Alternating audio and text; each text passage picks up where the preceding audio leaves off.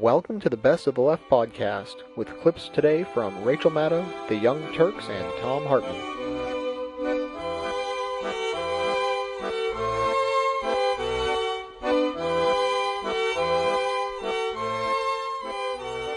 On Thursday night at Georgetown University, former Supreme Court Justice Sandra Day O'Connor gave a bang-up speech. It was not recorded for broadcast, but NPR's Nina Totenberg reported on what Sandra Day O'Connor said. In an unusually forceful and forthright speech, O'Connor said that attacks on the judiciary by some Republican leaders pose a direct threat to our constitutional freedoms.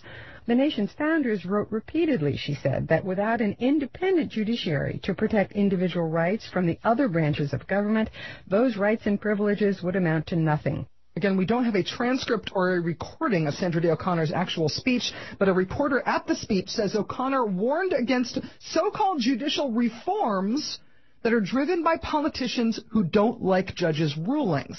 She said the country should be ever vigilant against the other branches of government strong-arming the judiciary. It takes a lot of degeneration before a country falls into dictatorship, she's quoted as saying, but the country should avoid these ends, should avoid the ends of dictatorship by avoiding these beginnings. Very strong stuff from Sandra Day O'Connor.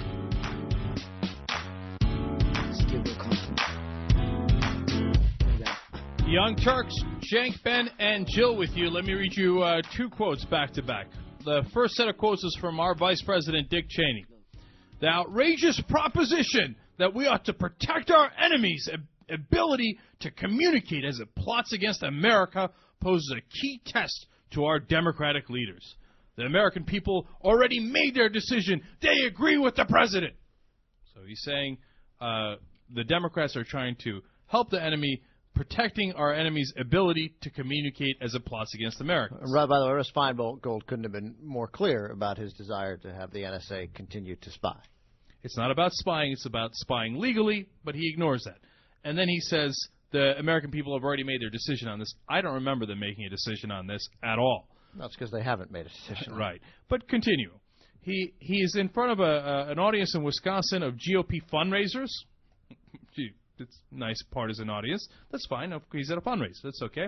He says, some Democrats in Congress have decided that the president is the enemy. And then they all cheer. Well, keep in mind, by the way, this is what Cheney said to a GOP fundraiser. Now, keep in mind, that's exactly what Hastert said. That's their talking point. That doesn't happen by accident. And Senator Frist, during this week on ABC, said, "I hope our enemy wasn't listening. This encourages them." Senator Wayne Allard of Colorado was less subtle, and he said, "This helps Al Qaeda and this helps the terrorists." But just to let me hit, because I just think it's really important. You mentioned Cheney, and I read it before that he hoped this. Hastert says he hopes the 66 Democrats who voted with us on the Patriot Act would not support the House Democratic leadership or the extreme viewpoints of their colleagues that the enemy is the President of the United States. There's no way that the Speaker of the House and the Vice President use the exact same language accidentally. Right. And Allard and Frist and everybody else talking about it. And as the crowd erupts about how the Democrats are the enemy and the President is being challenged by these people that are, betraying the cause of war. The crowd erupts in applause, and Cheney says, "Don't hold back, don't hold back. Keep on applauding."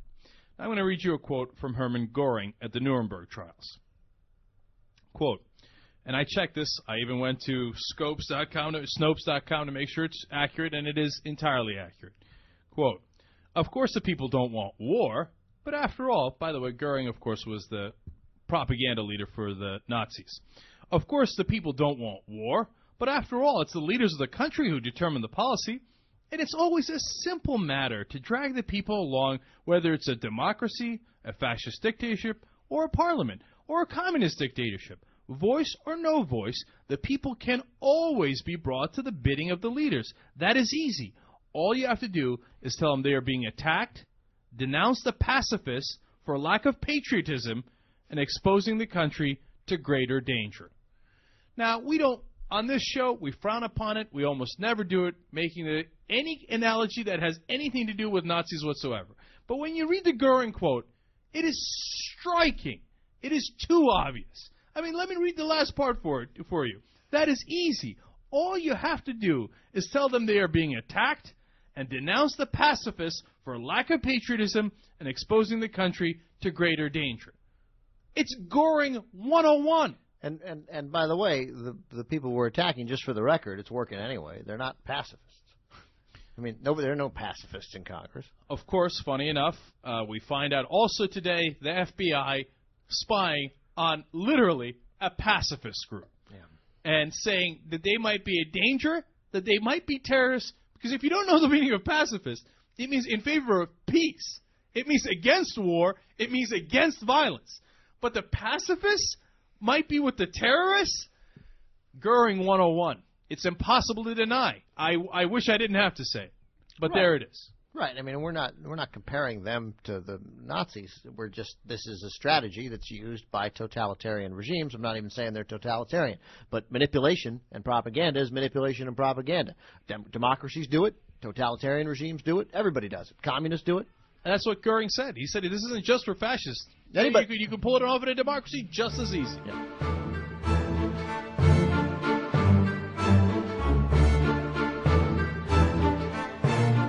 The second story on the front page today is about a heretofore lost moment in history. On August 14th, 1945, a young man named Thomas E. Jones was working as a messenger in Washington, D.C. He was 16 years old. He drove stuff around Washington, D.C. That was his job. And on August 14th, 1945, he was given a letter to deliver to 1600 Pennsylvania Avenue. He didn't know what it was, didn't know what was in the letter, but he delivered stuff around Washington all the time. It did not seem like a significantly different job than once he had before, even though this letter was going to the White House. And so apparently on the way to make that delivery on that August morning, he stopped off at a local diner to have a pancake breakfast. He met some friends there. They hung out for a while at the diner. There was a waitress or two who he was kind of interested in who worked at that diner, so he hung out. He flirted with the waitresses. He took his time for a while. He was in no hurry. Finally, he got on with it, got back in his car, headed over toward the White House. He apparently made an illegal U-turn on the way and got pulled over by the police. Policemen gave him a lecture and a warning, but Thomas E. Jones got off without a ticket, luckily. And finally, after this long morning of goofing off and diversions, he did eventually get himself over to the White House to deliver this letter. What Thomas E. Jones was carrying that morning, unbeknownst to him, was a cable from Japan announcing that the Japanese were surrendering to the United States to end World War II. Thomas Jones had no idea that's what he was carrying. And of course, I have no idea who hired a 16-year-old kid for the job of delivering this cable to the White House. Or I also don't know why the cable couldn't have gone directly to the White House without need for a messenger service to be hired to deliver it, nor do I know how it is that the 16-year-old messenger, when he finally did get to the White House, I don't know why it is that he was ushered inside to hand the letter to President Truman himself. Thomas Jones says he was brought inside. He handed the president the letter and says Truman said to him, quote, "What do you have for me, young man?" Jones said he gave the president the letter. Truman opened it up, looked at it for a while, then patted Tom Jones on the head and said, quote, "It's good news. It's really good news." Thomas E. Jones went on to serve in the Korean War later in his life. Before he died on December 31st last year, a 25-year-old filmmaker taped a series of interviews with Thomas Jones explaining that series of events, explaining all the mysteries about that cable and the way that morning unfolded. He has put it together into a 16-minute short film called The Messenger that's going to premiere on my birthday on April 1st. At the Philadelphia Film Festival in Philadelphia, Pennsylvania. Imagine if Thomas Jones had been in a car accident or done something to get himself thrown into jail or something that day instead of just flirting with waitresses and eating breakfast and getting pulled over. Imagine if he had known what he had.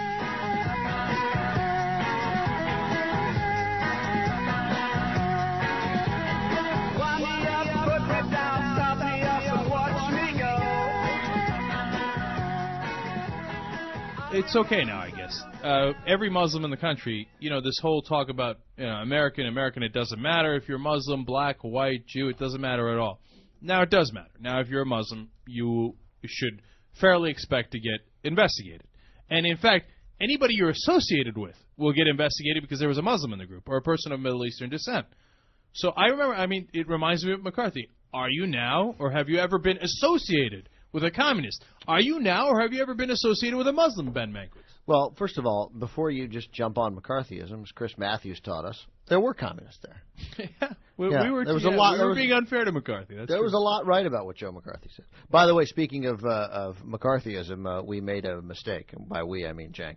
But not an important, not a significant one. Well, one we're correcting. Let's not label it as significant or insignificant. Hermann Göring, you read the quotes correctly. Those were Hermann Göring's quotes.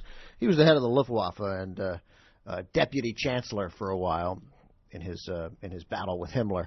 He was either the number 2 or 3 guy at the Nazi Party, depending on what year you're looking at. But Goebbels was the propaganda minister. But those quotes at Nuremberg were from Göring, who eventually killed himself before his trial at Nuremberg. Goebbels was not able to attend the Nuremberg trials because he killed himself in Hitler's bunker along with his wife, children, and dogs. Lovely gentleman. Good guy, Joe Goebbels. Yeah, sorry for that mistake, everybody.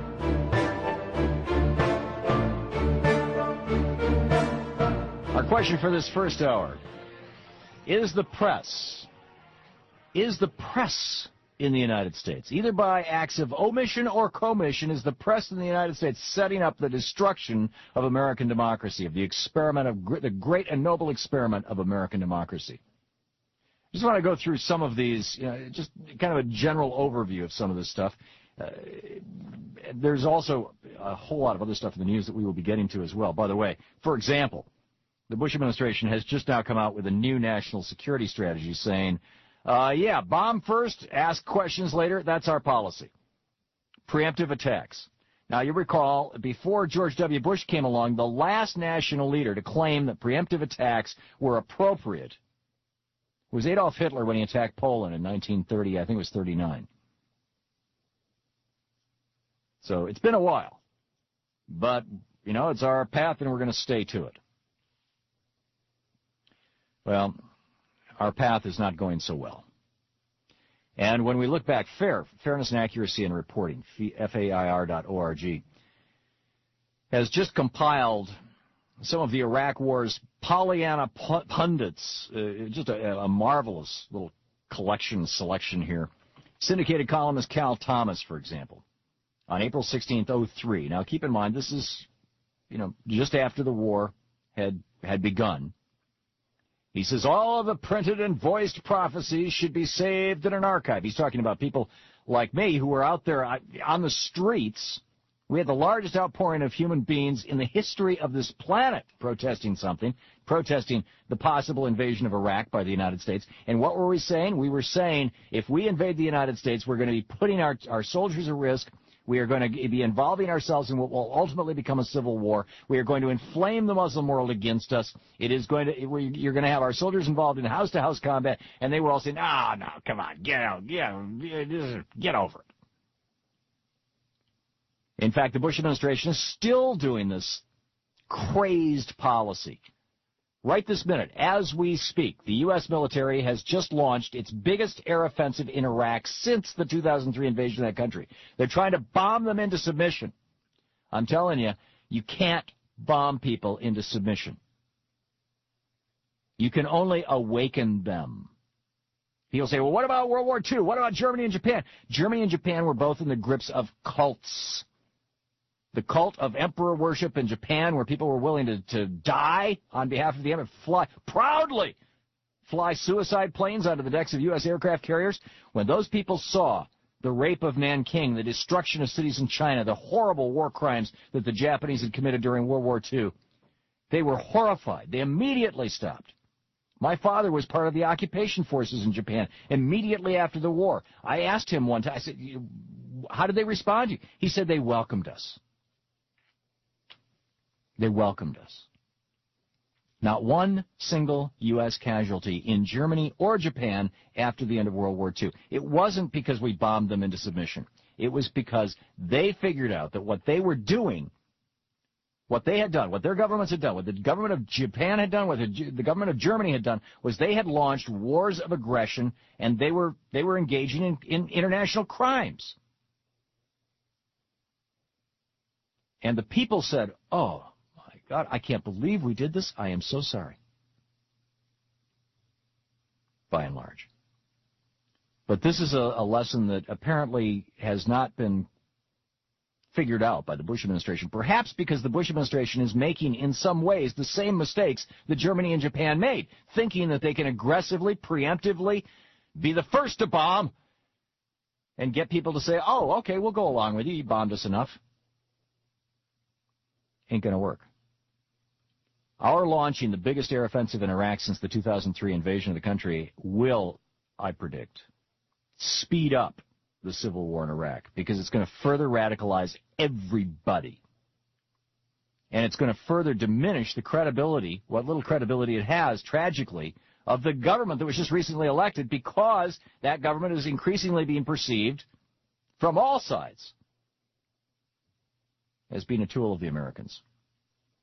So anyhow, back in April 16th, 2003, syndicated columnist Cal Thomas, one of the more toxic of the cons out there, he said, all of the printed and voiced prophecies should be saved in an archive. When these false prophets again appear, they can be reminded of the error of their previous ways and at least be offered an opportunity to recant and repent. Well, Cal, we're looking for your recantation and your repentance. Headline, April 10th, L.A. Times. Iraq is all but won. Now what?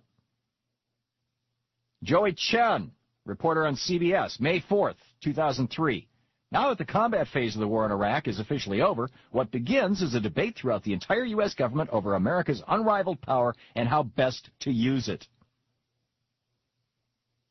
This was not just in the mainstream corporate media. NPR's Bob Edwards, April 28, 2003.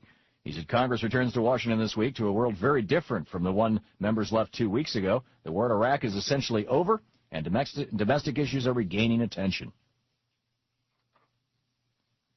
Tony Snow, Tony's kind of pathetic, but Tony Snow, Fox News Channel's Tony Snow, he says, Tommy Franks and the coalition forces have demonstrated this on April 27th, 2003, have demonstrated the old axiom that boldness on the battlefield produces swift and relatively bloodless victory. The three-week swing through Iraq has utterly shattered skeptics' complaints. Yeah. Tell that to the as many as 100,000 Iraqis who died in that, Tony. Charles Krauthammer. He said on April 19th, the only people who think this wasn't a victory are Upper West Side liberals and a few people here in Washington. Yeah, a few of them. Howard Fineman, Newsweek's Howard Fineman on MSNBC said, we had the controversial wars that divided the country. This war united the country and brought the military back. Yeah. Chris Matthews, April 9th, 2003. We're all neocons now. On May 1st, Matthews said, we're proud of our president. Americans love having a guy as president, a guy who has a little swagger, who's physical, who's not a complicated guy like Clinton or even like Dukakis or Mondale, all those guys, McGovern. They want a guy who's president. Women like a guy who's president. Check it out. The women like this war. I think we like having a hero as our president. It's simple. We're not like the Brits. Yeah. Chris Matthews, who it now turns out, the president of MSNBC, Rick Kaplan, says, totally untrue, totally, that Matthews might have taken as much as $35,000 to speak to the National Venture Capital Association and fees to speak to other right-wing groups. Impossible. But now the National Venture Capital Association has confirmed to Think Progress, thinkprogress.org, that, in fact, Matthews was paid $35,000. The last year and a half, we've seen a radical swing to the right on the part of Matthews, and at the same time, a lot of speeches and apparently a lot of money.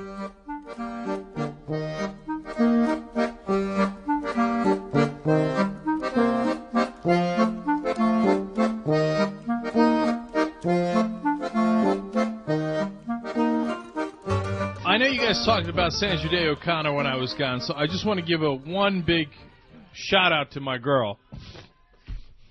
One disastrous decision in Gore versus Bush. But outside of that, you know, she's... In her defense, at least at the time, while it was a disastrous decision, she couldn't possibly have known it was this bad. And I get the feeling she's like, no, that was a bad call. Yeah, that's the feeling I get, too. And she's a voice of moderation. She's not a liberal. She's not a liberal activist. She's not a democratic activist. No, she's right smack in the middle of the country. No, I disagree. She's a conservative Republican. Mm-hmm. She's just not crazy. Exactly. Yeah, I mean, she's not a moderate. She's a moderate on this court that leans significantly to the right. I mean, I got no problem with that. That's a reasonable position, I think, for somebody to be in, but that's where she was. By the way, Ruth Bader Ginsburg has said that she and Sandra Day O'Connor both received numerous death threats because of their opinions on some of the cases. Abortion, saying, I'm sure. And, of course, ironically, the death threats are, you're voting against a peaceful and loving God, hence we will kill you. Right. You're not pro-life, hence you will die. She should have received death threats from leaving the court. For O'Connor, right? I sent her one. Why?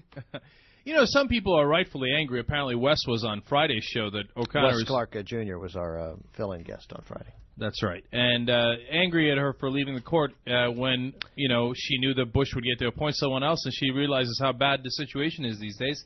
But she's got a husband to take care of. She's like, you know, in her late 70s. She's got to take care of her.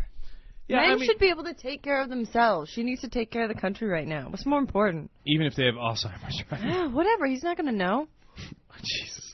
I'm not sure that he has Alzheimer's, by the way. I know he has a debilitating disease. He's probably old and demented. Who cares?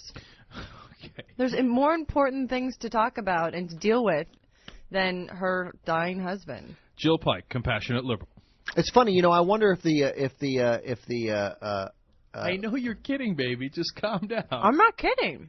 I hope you're kidding about the husband being able to take care of himself. I'm not, actually. Huh? Well, it was funny when you were kidding. Look, we've given up having to talk about J-Lo's ass for all this boring crap. You know, she should have stayed on the court.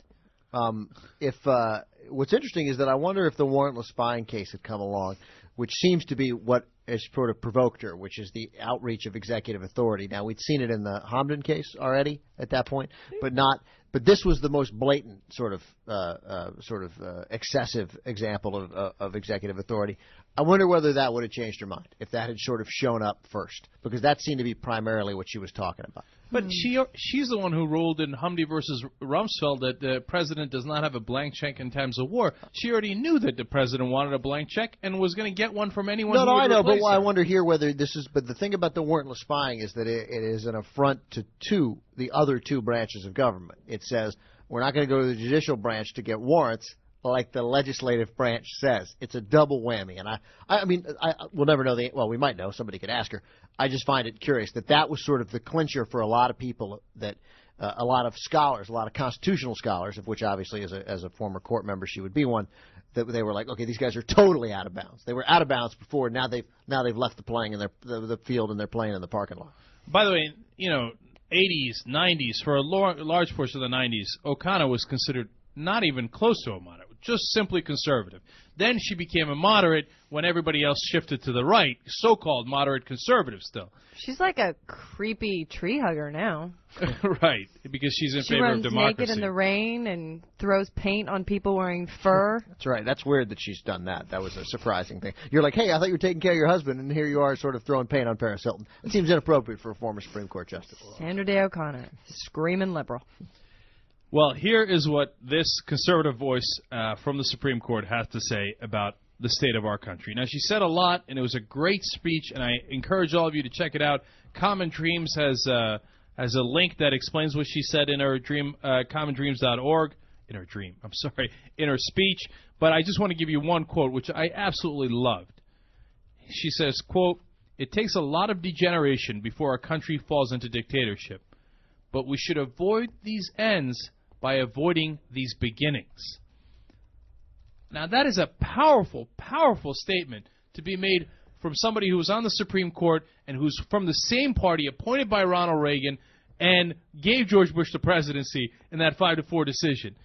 She's warning specifically about a dictatorship in this country, and saying, by the way, exactly what we say on this show. We're not there. We're not at the end.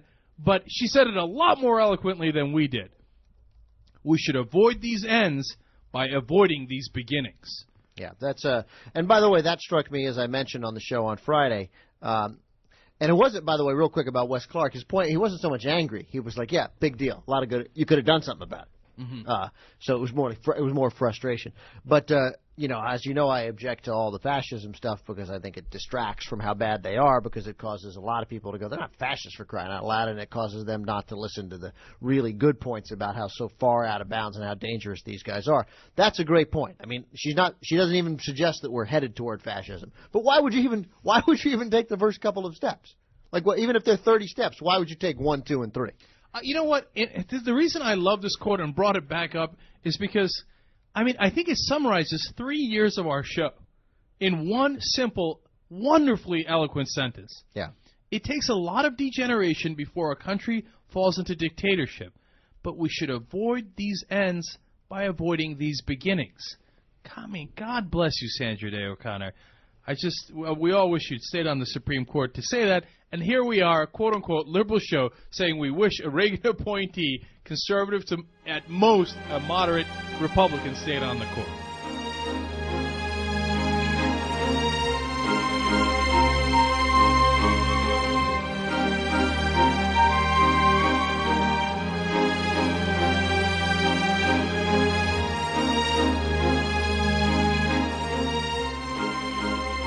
Some of the stories that we are keeping an eye on here at the Rachel Maddow Show. But every day here on the Rachel Maddow Show, we do so enjoy poking a sharp stick at the soft white underbelly of the right-wing scheme machine, giving you a little peek at their political playbook. Today's right-wing political tactic is perhaps the simplest of all political tactics, because it's not even very political. It's just physical bullying, physical threats, and death threats in some cases. Specifically, I want to talk about them in the context of judges today, but it's a hell of a tactic against anyone. It was mentioned just a moment ago about Franklin Graham. You'll remember that we reported just a week or so ago about Pat Robertson predicting that there would be another vacancy on the U.S. Supreme Court before the end of 2006, predicting that, hopefully, he has in the past been more overt about praying for a vacancy on the Supreme Court, which is, in effect, praying for the death of a Supreme Court justice, if not their retirement. You'll also notice, of course, that people like Tom DeLay and John Cornyn of Texas, members of Congress, have gone out of their way to talk about judges as basically demonic forces in American politics that must be stopped by patriotic Americans. Conservative wingnut commentators like Ann Coulter joked earlier this year that somebody ought to poison John Paul Stevens, that would be a good thing for the country if he was poisoned.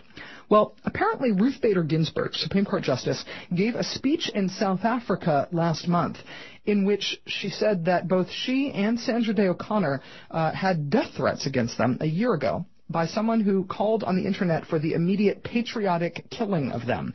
Sandra Day O'Connor said last week during her speech at Georgetown Law School that the justices had received threats, but this was kind of an unusual level of detail. Apparently at the speech in South Africa, Ruth Bader Ginsburg described very specifically what the death threat was. Now, this speech, we don't have any audio of it. It was they posted the text of it online earlier this month without an announcement, and Legal Times wrote an article about it yesterday, so that's how it came to light.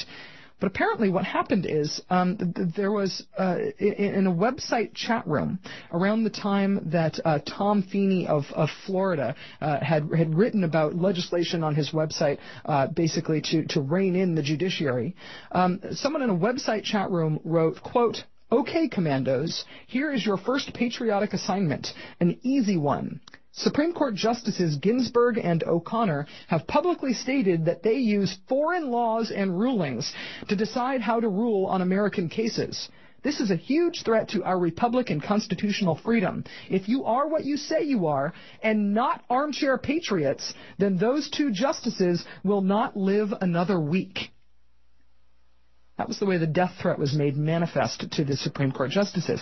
And in this speech that Ruth Bader Ginsburg gave, she tied the political attacks on justices. She tied the fact that, for example, Senator John Cornyn, Republican of Texas, had said that maybe the reason there have been increased attacks on judges is because judges make so many bad rulings these days, and patriotic Americans feel like, if you feel like Americans ought to step up against judges who are making rulings they disagree with. Those kind of excuses for physical violence and physical threats against judges, those things encourage a radical fringe. And we've seen that happen in the abortion movement as well, right? The people who shoot abortion doctors justify their rhetoric with people who are much closer into the mainstream who nevertheless subtly justify abortion, justify violence against their opponents on abortion or any other issue. Supreme Court Attorney General Alberto Gonzalez also said this week that 3/4 of the nation's federal judges have asked the government to put in home security systems for them since a federal judge was killed a couple of years ago and the federal government started making funds available for that purpose.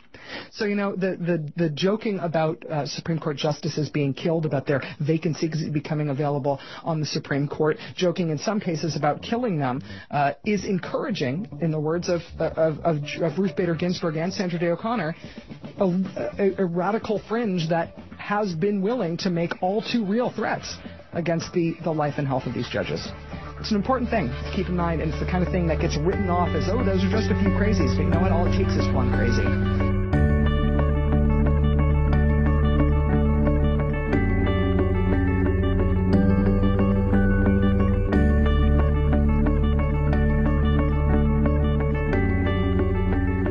Back to Iraq. Let's go to Zach in Florida on line one. Hey, Zach, how you doing? Hey, not too bad. Thanks for taking my call. No problem. I have to say this is the first time I was listening to your program, and I don't really call in at all, so this is a first for me. You impressed me quite a bit. I wanted to talk about the topic you were mentioning. I've been thinking about this a lot. I'm a political science, or rather, I'm a political science student. I'm in grad school right now, and this is very poignant for me. I've like I said, thinking about this a lot. Before the war in Iraq, for me, public opinion was, in my class, very much against going into Iraq. Mm-hmm. As Bush and his cronies started to kind of throw out their propaganda, you started to see a general shift. Towards the very end, towards the actual invasion of Iraq, I noticed that there was a very slim minority of people who were actually against it. So I have to say that, like you said, this is all advertising. This is all them getting their point of view out there so much to the point where the average layperson really doesn't know any better. Zach, that's exactly right. I mean, you want to hear a terrible statistic. Unfortunately, even though most of our troops now want to get out of Iraq because they realize it's a mess, in that same poll, and it's a Zogby poll, the most established poll in the country, close to 90% of the troops in Iraq that we have believe that we went into Iraq because Saddam had something to do with 9/11. I know, and that's a horrible statistic because it's amazing. You know, you mention that, and I see that all around me. I talk to people all the time, you know, about this because this is interesting. It's what I do. You know, I say, you know, why are you for the war in Iraq?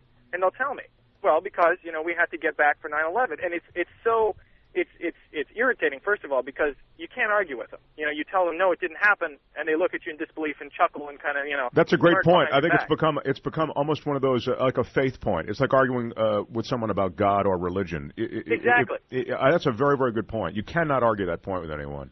It is. It's like going around in circles with them, and it's sad. Now, like I said, I've been studying a lot about this and looking for parallels, looking to what I consider our history, and you guys may or may not, you know, agree with this. That's why I'm calling in to kind of bounce this stuff off. Like I said, it doesn't sound good, but I cannot help but notice parallels between the Bush administration's actions and what people saw in Germany in the 1930s, you know, with the National Socialist Party. Like I said, some people may or may not agree, but I have to say the propaganda that's being used, the taking over of essentially the nation's airwaves, not only occurred in the 30s, but it's also obviously occurring now with, you know, Rupert Murdoch and company. All right, Zach, let me address that. First of all, thank you for the call. Thank you for joining the show. We appreciate it. Always good to have new people on board. Now, normally what we try to do is we try to stay away from National Socialist. I like that euphemism you did there. Because the problem is, tomorrow we're going to have a tearful apology of how we like Dick Durbin. I'm so sorry. I'm so sorry. So the reason we try to stay away from those analogies, Zach, is because it becomes a distraction. Because then, you know, you get those people, you know, the faith-based people who are like, oh, Saddam did 9/11. I mean, you start talking about fascism or Nazis or whatever, and their heads explode. Oh, you guys hate America. No. Listen, we're trying to warn you about something, not at the end of what happened with the National Socialist Party, but at the beginning. But they don't listen to that. But now, having said that, Sandra Day O'Connor had a powerful quote that we talked about yesterday on the show, and I want to share that with you because I think it's the perfect example of what we've been talking about for the last 3 years here on the Young Turks. She said, and this is, remember, Sandra Day O'Connor is a conservative Republican justice. She was appointed by Ronald Reagan, and she was a decisive vote in Gore versus Bush. And obviously Bush won.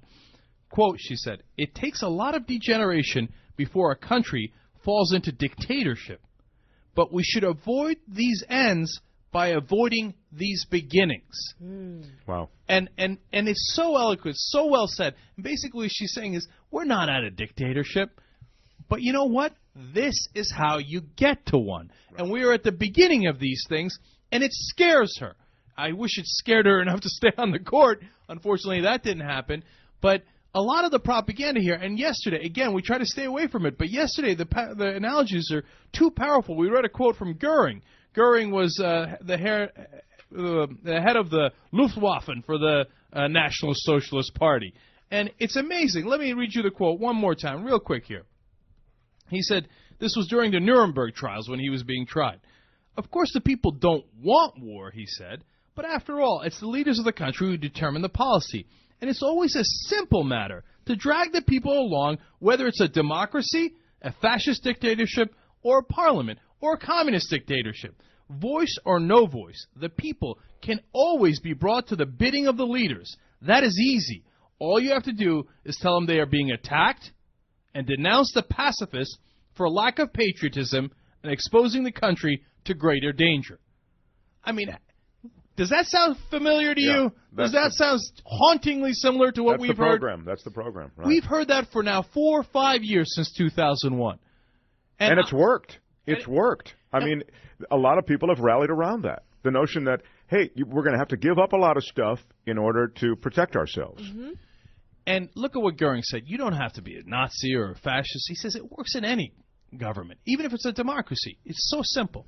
Say we've been attacked. Say that anybody who doesn't want to counterattack is unpatriotic and is endangering the country. So, but on encouraging note to Zach, the numbers are changing. Believe me, when the war first started, because of all the propaganda, everybody was in favor of the war. It started to decline as we saw more and more pictures, more and more facts, more and more facts. It seeps out. The talk show hosts don't talk about it. They try to cover it up, but the bombings happen on a daily basis, and we've got close to 20,000 casualties in Iraq. Not 20,000 dead, but 20,000 casualties. Right, you've got a war generation is what you have. Exactly. And those people come home and they talk to their family, and you see them, and you see begin to see the pictures. Now the numbers are to the point where a significant majority believe the Iraq war was a mistake. And now, and the most encouraging number I saw just the other day, a majority, I think it was just 51%, but a majority now believe that the administration actively lied to get us into that war. And an earlier poll had showed if a majority of Americans believed that the administration had lied to get us into the war, they thought that was an impeachable offense, enough to get you thrown out of office. Now, they haven't made that connection yet, and that might take a couple of years. That might never happen. But what is encouraging is the numbers are going in the right direction. You could only lie. You could fool all the people some of the time, some of the people all the time. But as the famous quote goes, maybe you've heard it in Tennessee or maybe in Texas, as Bush would say, but you can't fool all the people all the time.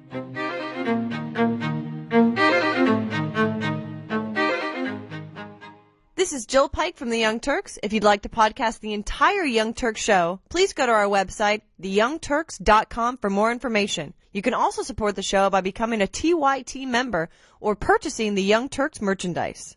Thanks for listening, everybody, and thanks for helping me spread the word about the show. There's the new promo just went out in the feed yesterday, so please consider emailing that to anyone who you think may be interested. If you want to contact me, there are so many ways. I'm afraid you may just be paralyzed by the choices. You can go and leave messages and vote, if you like, at Podcast Alley, as well as leaving reviews / comments at in the iTunes Music Store. Or you can just contact me directly at hippiesympathizer@gmail.com. And the one I'm most excited about is the new message board. Go on over. Just head to bestoftheleft.com, and you'll see the link there for Best of the Left Community, and that'll take you right to the message board. There's a couple of a couple of threads up there. So just come on over, introduce yourself, and meet some other listeners. That's fun for everybody. So that's it for me today. Have a good one.